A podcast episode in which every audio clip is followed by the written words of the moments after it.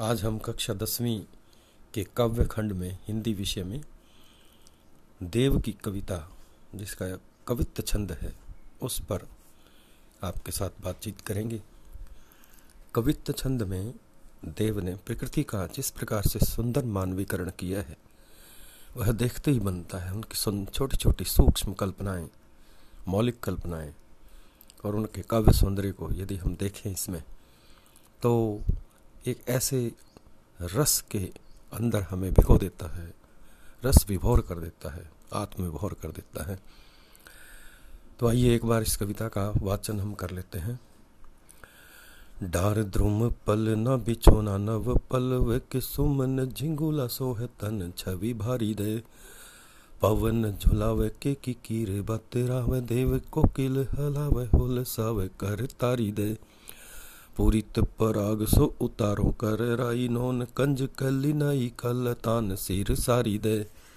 मदन मही पुजु को बालक, बसंत ताही प्रात ही जगावत गुलाब चटकारी दे। तो उन्होंने जो बसंत ऋतु रूपी जो बच्चा है, उसका यहाँ पर सुंदर चित्रण किया है। वैसे तो हर हिंदी में कवियों ने, संस्कृत में, हिंदी में बसंत ऋतु का अनेक प्रकार से वर्णन किया है। लेकिन किसी ने राजा के रूप में वर्णन किया है, किसी ने सामंत के रूप में वर्णन किया है, किसी ने महंत के रूप में वर्णन किया लेकिन देव यहाँ से थोड़ा सा हट करके उसका वर्णन करते हैं कि छोटे बच्चे का उस पर आरोप करते हुए वर्णन करते हैं। वो कहते हैं, डार द्रुम पलना, जो पेड़ की जो डालियाँ हैं, वो उसका छोटे बच्चे रूपी, बसंत ऋतु रूपी जो बच्चा है, उसका पलना है। जिसमें वो झुलाते हैं बच्चे को, बिछोना नव पल्लव के। और जो नव पल्लव नए नए जो पत्ते हैं पेड़ के, वो उसका बिछोना है। पत्तों के ऊपर बिछोने का आरोप किया है और डालियों के ऊपर पलने का आरोप किया है। आगे कहते हैं, सुमन झिंगुला सो है तन छवि भारी दे। और वो कह रहे हैं कि, सुमन झिंगुला और जितने भी फूल लगे हुए हैं, वो उस बसंत ऋतु रूपी बच्चे का झिंगुला है। झिंगुला का मतलब होता है खुला कपड़ा जो ऊपर से लेकर नीचे तक पहनाते हैं। झिंगुला सो है वह उसके तन पर सुशोभित हो रहा है और छवि भारी दे और बहुत बड़ी सुंदरता की जो छवि है, वह उसे प्रदान कर रहा है।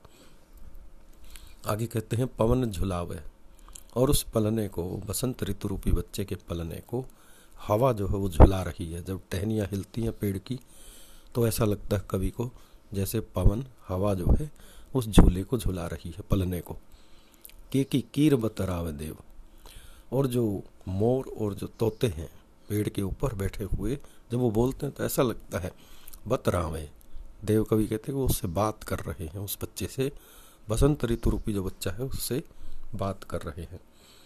और आगे कहते हैं, कोकिल हलावे हुलसाव कर तारी दे और जो कोयल है, वह उस बच्चे को उसके सीने पर हाथ रख करके हिलाती है हुलसाव है उसको खुश करती है, प्रसन्न करती है और कर तारी दे और अपने हाथों से तालियाँ बजाती है। पूरी तो पराग सो उतारो कर राई नोन। और वो आगे कहते हैं, कवि, कि जो फूलों के अंदर जो पराग कण है, उसको देख करके उनमें उन, उनके मन में यह बात आई कि उस पराग कण को देख करके ऐसा लगता है कि जैसे बच्चा जब पैदा होता है तो उसकी माँ और बच्चे को कोई नज़र न लग जाए। राई और नॉन हवा उसमें आग में जला करके उसकी नज़र उतारते हैं। तो नज़र उतारने वाली जो स्त्री है वह है नई खिली हुई जो कली है। उस कली कमल की कली की नई का रूपी जो कमल की कली है वह उसकी ऐसा लगता है कि नज़र उतार रही है। लतान सिर सारी दे, कंज कली नाई का लतान सिर सारी दे। जो कमल की नई जी कली है, वो और लताएँ, वो अपने सिर पर साड़ी का पल्लू रख करके जैसे उसकी नज़र उतार रही है। और आगे कहते हैं, मदन महीप जो को बालक बालक बसंतता ही और मदन महीप जो कामदेव रूपी जो राजा है, उसका बच्चा है, बसंत ऋतु रूपी जो बच्चा है। क्योंकि उस ऐसे मौसम में, बसंत ऋतु में सबके अंदर मन में उल्लास होता है, सबके मन में उमंगे होती हैं। इसलिए उसको कामदेव रूपी बालक, राजा के बच्चे के रूप में उसको दिखाया है। प्रात ही जगावत है गुलाब चटकारी दे।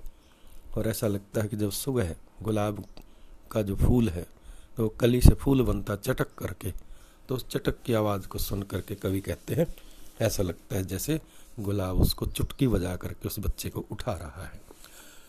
तो इतना सुंदर जो वर्णन है, कवि ने प्रकृति का मानवीकरण करके बसंत ऋतु के ऊपर वह प्रस्तुत किया है।